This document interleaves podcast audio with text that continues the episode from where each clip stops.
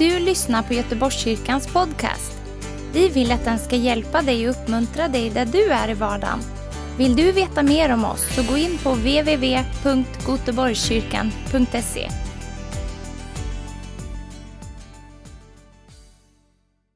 Vilken proklamation.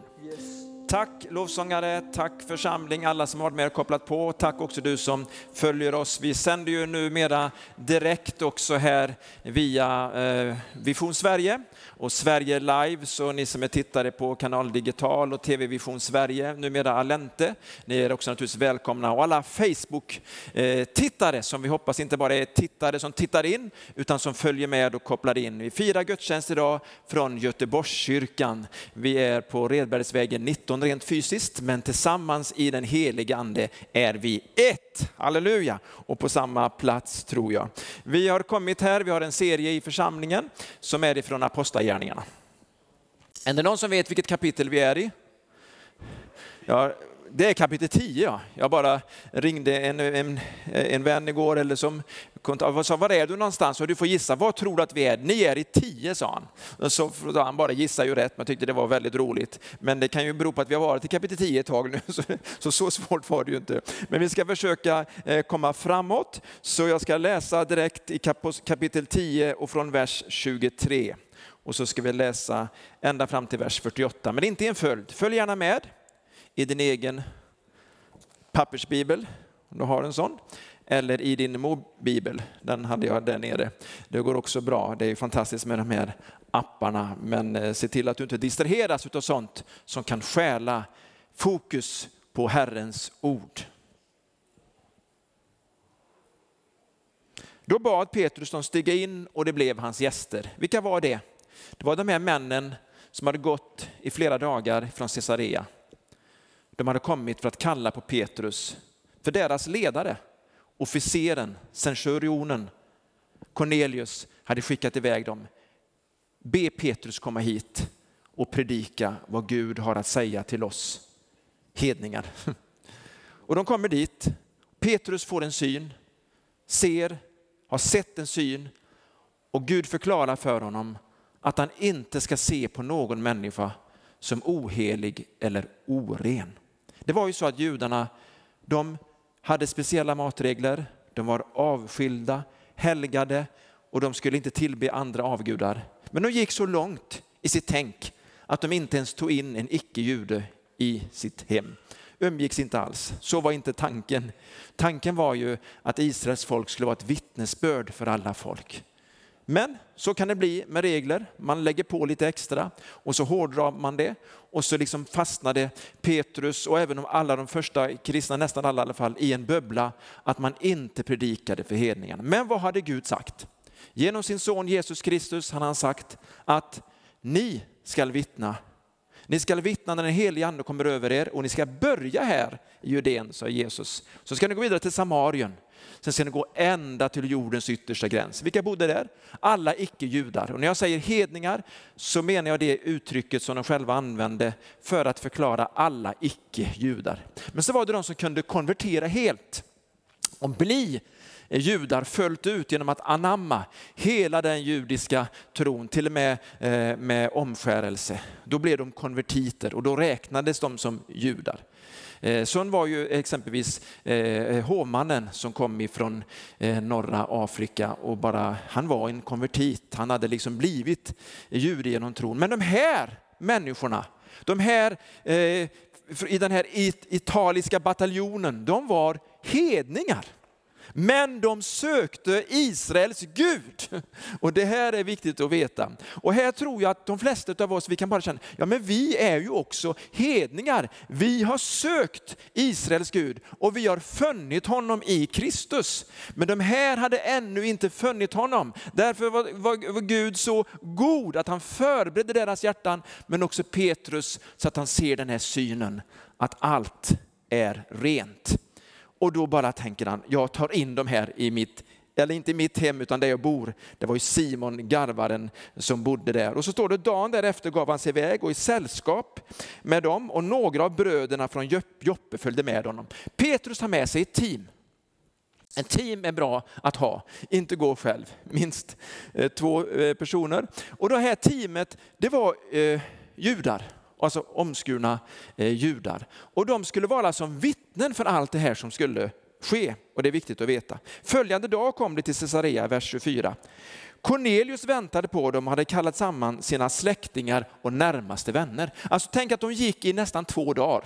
Alltså kanske inte hela tiden, men man tror att någon säger att det är sex mil, någon säger att det är åtta mil, man vet inte hur långt det är, men det är ganska så långt. Och några hade ju gått i två dagar innan och nu skulle de gå i två dagar till. Man vet inte hur många eh, timmar de gick om dagen, men det var ju så att apostlahästarna, det var ju benen.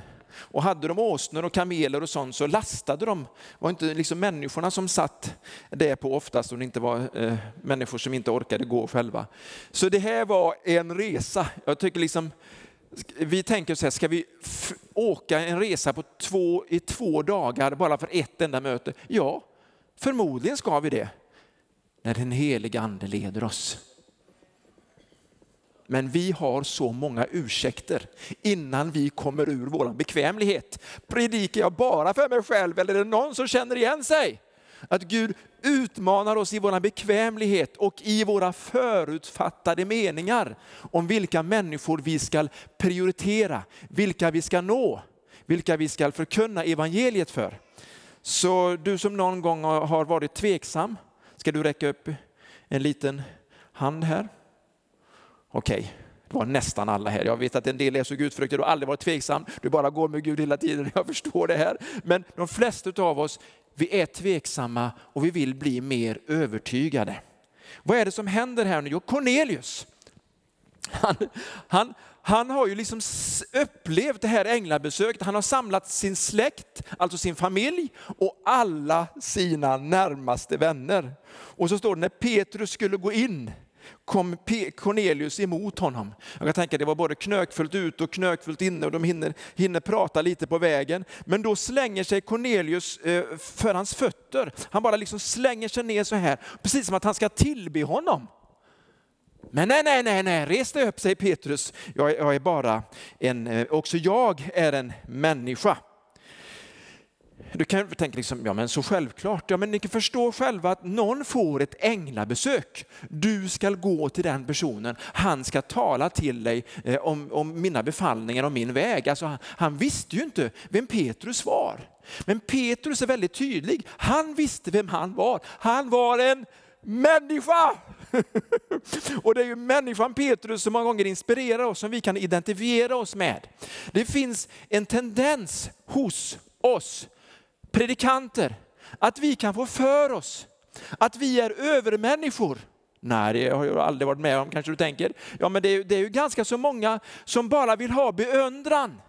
Man vill ha uppskattning, nästan tillbedjan. Och allting går ut på det.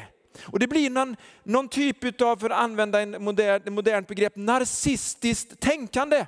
Alltså man vill ha allt fokus på sig själv, man älskar sig själv och man vill att andra också ska älska, inte sig själva utan mig. Det blir en, en narcissist. Petrus var ingen narcissist. Om du möter en ledare som är en narcissist, alltså som bara vill ha fokus och beundran på sig själv, du ska inte följa den ledaren. Den som ger äran till Gud får dig att fokusera Gud, tjäna Gud, älska Gud och visa uppskattning och heder. Ja, det är vi för dåliga på. Petrus och Cornelius visade mycket heder och uppskattning. Men det får inte bli beundran och tillbedjan. För det finns alldeles för många som följer människor. Framför allt människor som de inte känner. För när man känner någon så tappar man ju oftast förtroende för den. Man kan inte beundra dem, man märker att han är inte Gud, hon är inte Gud. Men på avstånd följer man någon. Nu var det avklarat. Medan han samtalade med Cornelius gick han in och fann många församlade. Och ordet för många är plenty, alltså det är fullt hus. Han sa till dem, ni vet att det är förbjudet för en jude att umgås med en hedning eller besöka honom. Men alltså, det var inte så att Mose lag sa det, att det var förbjudet, utan det var deras egna lagar som de har lagt på. Det är skillnaden. Gud ville inte att de skulle tillbe eh, hedningarnas avgudar. De skulle inte heller gifta in sig med hedningarna. De skulle hålla sig för sig själva. Men de fick umgås, men nu hade det blivit en lag på det här. Det här är fel. Gud har visat mig, man ska inte kalla någon människa ohelig eller oren. Har du någonsin kallat någon för ohelig eller oren? Förmodligen inte. Vi använder inte det begreppet. Men vi hör ju många gånger föraktet mot en viss folkgrupp, eller hur? Han är hmm, hmm, och han är från den folkgruppen, han är från det landet. Eller vi öbor, han är från stan, sa vi. Det var inte snällt. De från stan, de sa, han är en sån där från ön. Alltså, jag vågar inte säga alla ord som vi kallade staborna och vad vi hörde om. Alltså, det handlar ju bara om, tänk Hön och Öckerö, grannöarna. Gifta inte med någon från någon annan ö. Eller gifta inte med någon från stan. Eller någon som kommer från ett annat land. Därför att då blir det sådana kulturkrockar och det blir det svårt. Ja, Hön och Öckerö, det är väldigt olika kulturer. Eller för att inte tala om Fotö. var mer isolerat på det. Idag finns det en bro och det finns kopplingar. Det finns så mycket fördomar och förakt. Om du så kommer från landet eller från stan, om du så kommer från Iran, Afghanistan, Eritrea, Sverige, Göteborg eller var du nu kommer ifrån, så har vi fördomar mot människor, eller hur? Ja, vi, vi skulle sagt ja, vi, vi skäms lite, eller hur? Men Gud utmanar oss hur vi tänker om människor ifrån andra länder. Jag tittar här och så bara skannar jag här. Så jag liksom, ser, liksom, jag Syd, Sydamerika, två olika länder. Det är Bolivia och Chile och så ser jag Ryssland och så ser jag Chile igen och Iran, Kongo, Kinshasa och så ser jag Eritrea, Etiopien. Alltså jag bara, kan ju bara säga, det här är ju helt fantastiskt. Ja. ja, det är fantastiskt. Halleluja. Men det finns ju också någon människa som har bjudit in dig oss. Det var någon som bjöd in mig till gudstjänst. Men lyssna här nu. Det var inte frikyrkokristna som bjöd in mig till gudstjänst. Det var en hårdrockande sökare som också ville gå till kyrkan med någon. Det var min farbror som vågade bjuda in mig till en husgrupp, en husförsamling. Och jag bara skulle ha bortförklaringar, istället bara så lovade jag honom att jag kommer. Det finns människor som Gud får använda, som vågar bryta barriärer. Men då behöver Gud ha berört våra hjärtan. Så vad är det som händer här? Därför tvekar inte jag, säger Petrus, att komma när ni sänder bud efter mig. Och nu vill jag veta, varför har ni bett mig komma? jag vet inte. Men jag tror att det är en interaktiv predikan. Tänk om jag skulle fråga er, varför har ni bett mig komma? Hallå Kristian, det är du som har bett oss att komma, det är tvärtom. det är tvärtom. Men ibland är det tillfälle där vi undrar, de frågar, varför ska jag tala i det huset, på den begravningen, på den samlingen, på den festen? Varför? Varför? Och så kan de säga saker som förvånar oss. Vi kan tro att vi ska ge en liten fin andakt. Vi ska berätta lite gulligt om lite religiösa företeelser. Vi ska läsa en väl anpassad dikt. Det kanske är så att de vill att vi ska berätta vem vi tror på. Vart vi är på väg. Att det finns en mening med livet. Att det finns en som är domare för levande och döda. Hallå? Vi kanske har väldigt mycket att säga. Men vi vågar inte fråga, tänk om vi får ett rakt svar. Jag har blivit förbjuden, inte så många gånger, men en, en, en gång, det var ett fest, och så blev jag förbjuden. Du säger ingenting om Gud. Du säger ingenting, det här är min fest. Och jag tänkte liksom, okej, okay, det var intressant. Och tänkte jag, gode Gud, du har en annan plan. Du har en utväg. Vet du vad som hände på den festen? Den här mannens bror, som hade varit en sån så långt bort från Gud, så in i den här världen, så mycket i, i karriär. Han tar över och vittnar om vad Gud betyder. Förstår ni? Det finns alltid någon väg när Gud har tänkt någonting. Ibland kan vi bli förbjudna och så talar vi ändå frimodigt och tar konsekvenserna av det. Att bli uteslutna, inte få vara med verkar opassande, aldrig får komma på fester, men vi har ändå lytt vad Gud har sagt. Har Gud gett oss ett uppdrag? Finns det någon? Dig med? Vad händer nu? Cornelius säger, vers 31, vers 30. För fyra dagar sedan just vid den här tiden, den nionde timmen, det är klockan tre på eftermiddagen, var jag här hemma och bad och se en man i skinande kläder stå framför mig. Vad var det han såg? En man i skinande kläder. Innan så läste vi att det var en ängel. Så när en ängel kommer till dig så kan det se ut som det är en vanlig människa. Men det lyser lite extra. Kläderna lyser. Liksom det, det här är liksom någonting. Men det var det han säger, han säger här. Och Cornelius sa den här mannen, ängeln, Gud har hört din bön och kommer ihåg dina gåvor. Alltså Cornelius, han var inte ens frälst. Han var inte född på nytt. Han var ingen jude. Men ändå säger Gud det här, jag har hört din bön genom ängeln. Jag kommer ihåg dina gåvor. Skicka nu bud till Joppe och be Simon som kallas Petrus att komma hit. Han bor som gäst i garvaren Simons hus vid havet. Då skickade jag genast bud efter dig och du gjorde väl i att du kom. Nu är vi alla, alla här inför Gud för att höra allt vad Herren har befallt dig att säga. Jag ska säga någonting som är väldigt, väldigt viktigt för oss att veta. Att det finns så många människor som söker vår Gud. Som ber böner. Hur kan jag veta det? Jag var ju själv en sådan. Jag ropade till Gud. Sänd någon i min väg så att jag kan gå till kyrkan med någon. Sänd en kristen i min väg så att jag kan få svara på mina frågor. Jag bad till Gud och gick in till biblioteket och sa Gud, led mig så att jag kan hitta en kristen bok här. Och så undrar du, varför pratar inte du med dina mor och farföräldrar? Jo, därför att jag vågar inte.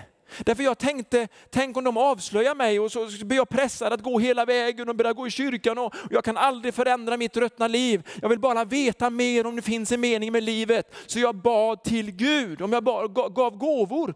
Ja, jag gav gåvor. Inte tionde som man skulle sagt idag, för jag visste inte vad det var. Annars hade jag gjort det. Utan gåvor till de fattiga. Det gjorde jag varje månad sedan jag var 12 eller 13 år. Och nu var jag 18-19 år. Alltså många människor gör det här. Alltså det finns en kategori, en stor kategori av människor som söker rättfärdighet. Och de ska också få allt det där andra också. Halleluja. Det finns människor som vi ska möta, som ber till Gud, men som ännu inte har lärt känna honom genom Jesus Kristus. Så de säger till mig den kvällen, Christian, du behöver förstå vem Jesus är. Och när jag förstod vem Jesus var, då tog jag emot honom och så blev jag frälst. Men människor som söker rättfärdighet, som ber böner, Gud hör deras böner, han ser till deras gåvor. Men gåvorna och bönerna frälser de inte. Det är det de får höra evangeliet om Jesus Kristus och så tror de det här och så blir de frälsta. Halleluja skulle jag ha sagt. Kan vi säga ett halleluja? Oj, oj, oj. Sa ni ho, ho, ja, ja, eller vad sa ni halleluja? Halleluja! Alltså det här är så fantastiskt. Men om vi inte förstår vad Gud har kallat oss till så kommer vi att missa det här. Hur kan jag säga det här? Petrus, det hade gått åtta år. Petrus var församlingens ledare. Petrus gick inte till de här människorna som längtade efter Gud. Som bad till Gud därför att de var inte judar. Men Jesus hade ju sagt till dem, gå ut och gör alla folkslag till lärjungar och döp dem i Faderns, Sonens och den helige Andens namn. Alltså som någon jag har fått många frågor här, tio frågor har jag fått ifrån den här predikan. Och en av dem är, varför gjorde inte Petrus det? Var han fast i någon slags social eh, fruktan eller kom han inte loss? Varför var han olydig? Han hade tankebyggnader, han hade fördomar. Han förstod inte att det var skarpt läge. Han nöjde sig med det som var där. Filippos han gick i alla fall till Samarien och Petrus kommer efter. Men nu har det skett ett genombrott. Ska det ske ett genombrott i våra liv? Då behöver vi öppna oss för syner och drömmar. Men inte bara som, åh oh, jag har haft en syn och en dröm, vi ska nå fler. Utan man gör det också. Man går till någon och så förkunnar man det. Halleluja. Det här är min predikan på farsi som ni hör där i hörnet och ni undrar vad det är. Det är bra det också. Tack Jesus. Alltså sen är det så här också att när, när, när han väl ska predika, vid vers 33 nu, så säger eh, Cornelius, nu är vi alla här inför Gud för att höra allt vad Herren har befallt dig att säga. Det här är predikantens önskedröm. Att få komma till ett hus, till en församling där man säger, nu är vi här. Vad har Gud gett dig? Jag tänker man blir väldigt frimodig. Eller att man ska försöka, hallå, kan du lyssna på mig? Och tack för att du kom, vad bra att du kom. Jag kanske har något litet att bidra med, kanske har fått ett litet korn, men det du har fått, det du har fått, det räcker ju och så vidare. Nej, så är det inte. Här är det väldigt tydligt. Det finns en koppling mellan åhörare, följare och predikant. Mellan de som lyssnar och den som ska dela. Gud förbereder båda sidor. Halleluja! Så vi kan också få komma till människor som är förberedda, som bara önskar, säg allt vad Gud har gett dig. Tala ut ditt fulla vittnesbörd, berätta hela och fulla evangeliet, spar inte någonting. Av fruktan för vad de ska tycka och tänka om dig. Då började Petrus tala. Nu förstår jag verkligen att Gud inte gör skillnad på människor. Nu har han fattat efter åtta år. Utan Gud, han tar emot dem som fruktar honom och gör det som är rätt. Vilket folk han än tillhör. Wow! Detta är det ord som Gud sände till Israels folk. Jaså? Ja, när han förkunnade frid genom Jesus Kristus, han som är allas Herre. Det här budskapet förkunnades genom Jesus Kristus jättetydligt. Han är allas Herre, jude och grek, man och kvinna, slav eller fri. Som också eh, Paulus säger till Galaterna i kapitel 3 och vers eh, 28. Så det här är så viktigt att förstå. Det här gäller alla. Ni känner till den förkunnelse som gick ut över hela Judeen med början i Galileen och som följde på det dop som Johannes förkunnade. Nu kommer evangeliets förkunnelse. Om du inte vet hur du ska förkunna evangeliet, och du vill ha en bra sammanfattning på en predikan som slutar med att den helige ande tar över. Då ska du få de verserna nu. Då kan du hoppa in i Apostlagärningarna 10 och se vad Petrus förkunnade. Om du bara vill veta hur du ska kunna predika kortare än mig. Ni känner till den förkunnelse och så vidare. Och så står det så här, vers 38. Hur ett, Guds moder Jesus från Nasaret med den helige andes kraft. Nummer ett, Jesus från Nasaret, alltså människan Jesus Kristus. Guds son antar mänsklig gestalt. Då står det Jesus, då betonar man den mänskliga delen. Men smord med helig ande, helig ande själv Gud. Det är viktigt att förstå. Han gick omkring och gjorde gott. För det var det Jesus gjorde. Han bara gjorde gott. Åh vad det är underbart med Jesus. Han är likadan idag. Han går omkring och gör gott. Men han kanske vill göra det mer än vad vi tror genom oss. Och så står det mer, och botade alla som var i djävulens våld. Egentligen alla som var trälbönna slavar hos djävulen. Nu kommer en annan fråga är alla sjuka i den ondes våld. Man kan säga så här, att alla sjukdomar, vilka tänker, vad det nu än är, alltså, ingen av dem är ifrån Gud.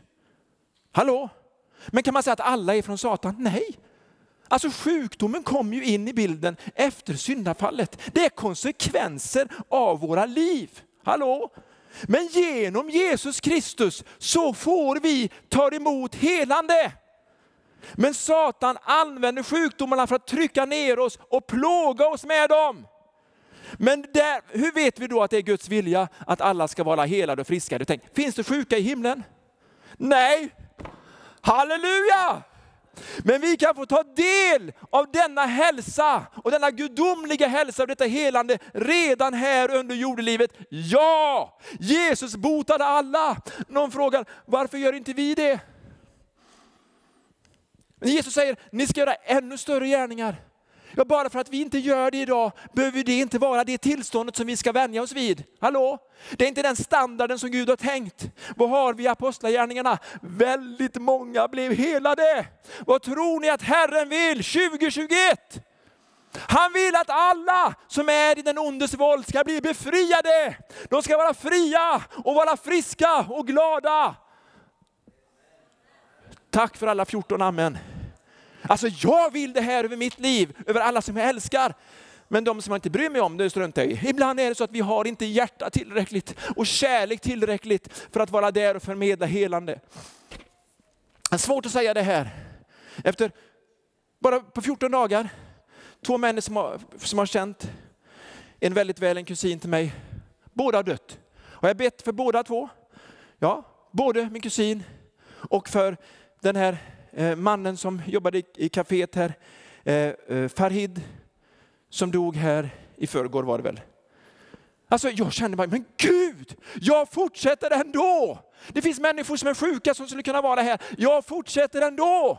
Men jag vet att Gud vill bota, han vill befria alla människor som är i den ondes våld. Jesus säger, be så här, rädda oss ifrån den onde. Hallå? Om Jesus säger det så menar han det. Då handlar det också om sjukdomar, om krämpor, om mental ohälsa, om smärta, om attacker, om förtal, om ångest. Men i namnet Jesus vi, kan vi befria människor. Ska vi göra det här mer? Vi behöver bli mer frimodiga och i mindre ifrågasättande, men också väldigt barmhärtiga som Jesus var mot människor som hade bekymmer och ångest och sjukdomar. Och han förbarmade sig över dem och gav dem hälsa. Må Gud ge sin församling sån kärlek, sån empati, så att vi sträcker oss ut och befriar människor som lider av depressioner, som lider av krämpor. Att vi inte kommer med alla ursäkter, utan vi gör det som Gud har kallat oss till. I Jesu namn. Ty Gud var med honom står det. det tror jag det. Han var ju Guds son. Vi är vittnen till allt han gjorde, både på den judiska landsbygden och i Jerusalem. Hör här nu, evangeliet kommer fortsätta. Evangeliet är också det här. Honom hängde upp på trä och dödade. Trät, man hängdes upp på trä, det var en symbol på att man var förbannad. Jesus tog förbannelsen på sig. Syndens förbannelse, sjukdomens förbannelse. Han tog den på sig. Varför det? För att vi skulle tycka synd om honom. För att vi skulle ha någonting att predika om.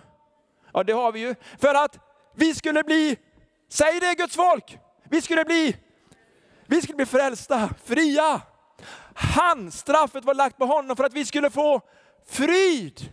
Jesus gjorde det för oss. Och så står det så här, Gud uppväckte honom på tredje dagen och lät honom visa sig. Halleluja, jag tycker det är fantastiskt. Och inte för allt folket, utan för de vittnen som Gud i förväg hade utvalt. För oss som åt och drack tillsammans med honom sedan han uppstått ifrån de döda. Varför står det så här att de åt och drack?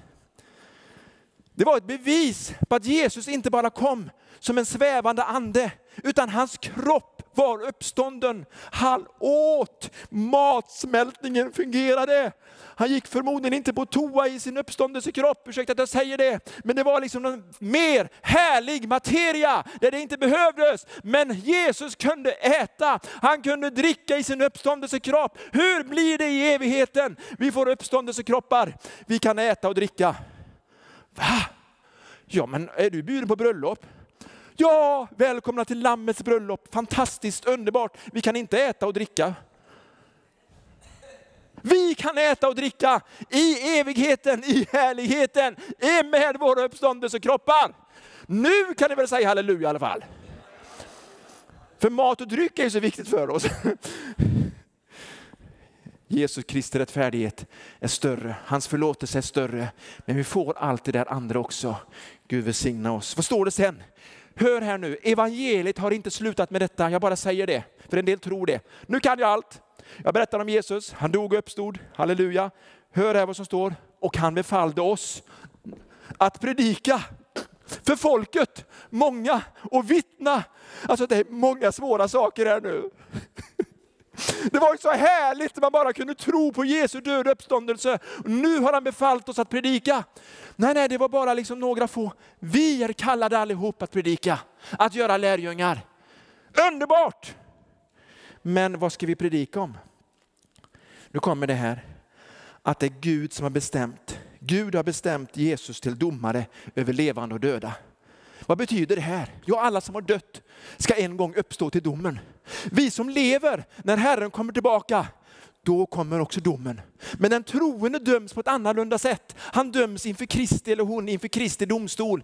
Efter våra gärningar. Det är ingen fördömelsedom, utan det är en belöning. Vi får också se vad, som, vad vi har gjort av våra liv och så belönas det. Men den som inte tar emot Kristus, den blir dömd efter sina gärningar. Det är inför den stora vita tronen, det är en annan dom. Jesus Kristus är den som dömer levande och döda. Det är han som gör skillnaden på hur domen blir i våra liv. Jesus Kristus är min rättfärdighet. Är han din rättfärdighet? Är han din frälsare? Är han din domare? Det vet jag. Ja, han är din domare. Och han tog domen på sig! Woo! Men den som inte tror är redan dömd. Hur kan jag säga det? Johannes 3 och 16 känner vi igen. Men Johannes 3 och 17 säger, den som inte tror är redan dömd. Han är under domen, men genom Kristus blir vi befriade, benådade, frälsta. Hur kan jag säga det här? Vi kan ju läsa vidare. Vers 43, evangeliet. Om honom vittnar alla profeterna, att var och en som tror på honom får syndernas förlåtelse genom hans namn. Och allt folket sade, Ja, precis. Ni fattar, de sitter här, de lyssnar och vad som händer nu? Nu kommer det! Medan Petrus ännu talade föll den heliga ande över alla som hörde ordet. Alltså, alla troende judar som hade följt med Petrus häpnade över att den heliga andes gåva blev utgjuten också över hedningarna. Alltså, några öppnar munnen av häpnad. Va?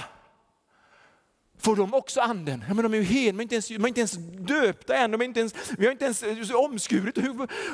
De andra öppnar munnen och bara prisar Gud. De talar tungor och prisar Gud. Wow!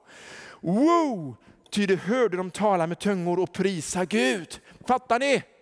Då frågade Petrus, inte kan väl något hindra, någon hindra att dessa blir döpta med vatten när det liksom vi har tagit emot den helige ande. Alltså vilket argument! Vilket argument! Ja, men, men, vi kan inte döpa de här, för de, de, eh, de, de, de, vi vet ju inte om de är frälsta än, men, men, men, men, ja, men de, de talar ju tungor.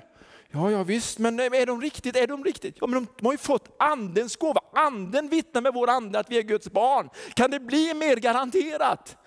Vad händer sista versen? Och han befallde att det skulle döpas i Jesu Kristi namn. Sen bad honom stanna några dagar. Det som händer här, lovsångare kan komma upp. Det som händer här är så fantastiskt. Att den helige ande tar över predikan. Den helige ande kommer precis när de har hört hela evangeliet om syndernas förlåtelse genom Jesu namn. När vi talar Kristus och människor är beredda att ta emot och följa Kristus, så är den helige ande där. Ja, men det har jag varit med om på läger. Det kan hända i husgruppen nästa vecka. Det kan hända i gudstjänsten idag. Det kan hända när du hälsar på någon och berättar evangeliet, att de blir födda på nytt. Om du bara fortsätter och berättar hela evangeliet. Även domen. Men att domen är borttagen genom Jesus Kristus, men förblir kvar när man inte tror.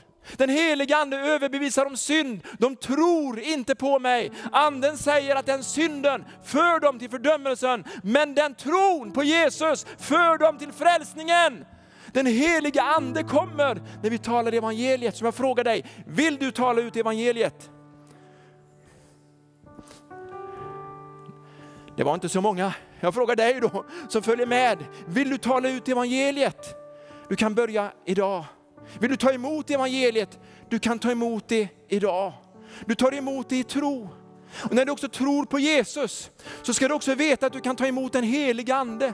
Ja men säger du, det står i Apostlagärningarna 2.38 att de som döps får löfte om den helige Ande. Ja, de, de som döps till Kristus och ännu inte är döpta i den helige Ande, de har löfte om den helige Ande. Men den helige Ande kommer när han vill, när du bjuder in honom. När du öppnar dig för honom. Så jag frågar, vill du öppna dig för honom nu? Du kanske ännu inte är döpt. Du behöver bli frälst först. Du behöver inte bli döpt i en helig ande först. Men du kan bli det före. Ordningen, den bestämmer Gud. Halleluja. Tack Jesus. Jag ska avsluta här. Jag vet att många tycker att det var ett stort under att jag landade efter 34 minuter. Jag ber om ursäkt att jag tittade på fel klocka förra söndagen. Jag vet att eh, det var med stor glädje många tog sig igenom hela förkunnelsen Nu har jag halverat det idag. Så det blir bara 15 minuter nästa gång. Nej, jag vet inte vad det blir. Men jag önskar av hela mitt hjärta att vi ska ställa oss upp nu och så ska vi vara med i bönen, lovsången. Tack Jesus.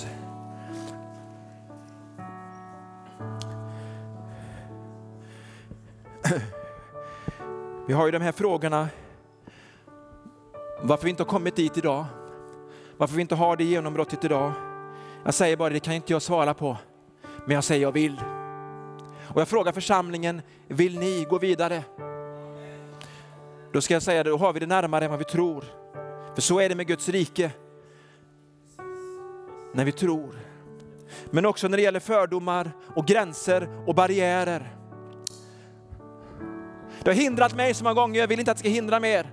Jag är uppväxt med det här, jag vet hur infekterad jag är i mitt tankeliv med att tänka olika. Också för gott om en del människor därför att de kommer just från den platsen, eller är just sådana, eller negativt för att de kommer från den platsen. Gud gör inte skillnad på människor. Han känner våra hjärtan. Han känner ditt hjärta och du kan vända dig till honom och få hans rättfärdighet och börja söka honom. Men jag säger också till dig, du som gör det där goda, du som ger de där gåvorna. Gud ser till det här, ser till dig. Men du behöver också lyssna till evangelium som du har gjort idag. Eller du kan bli sänd till någon och så förkunnar vi evangelium evangelium. Så säg bara efter mig, om ni håller med om den här bönen. Säg Fader i Jesu namn. Jag tar emot budskapet. Bryt ner tankebyggnader som hindrar mig så att jag kan följa din väg och komma till människor i rätt tid med rätt budskap. I Jesu namn. Amen. Tack för att du har lyssnat. Dela gärna podden med dina vänner och glöm inte prenumerera. Om du har frågor eller vill att vi ska be för något så mejla oss på info På söndagar har vi veckans höjdpunkt. Då firar vi gudstjänst tillsammans och det vore så kul att träffa dig där. Men vi har även samlingar för barn då? Gå in på vår hemsida goteborgskyrkan.se så får du veta mer. Välkommen till oss!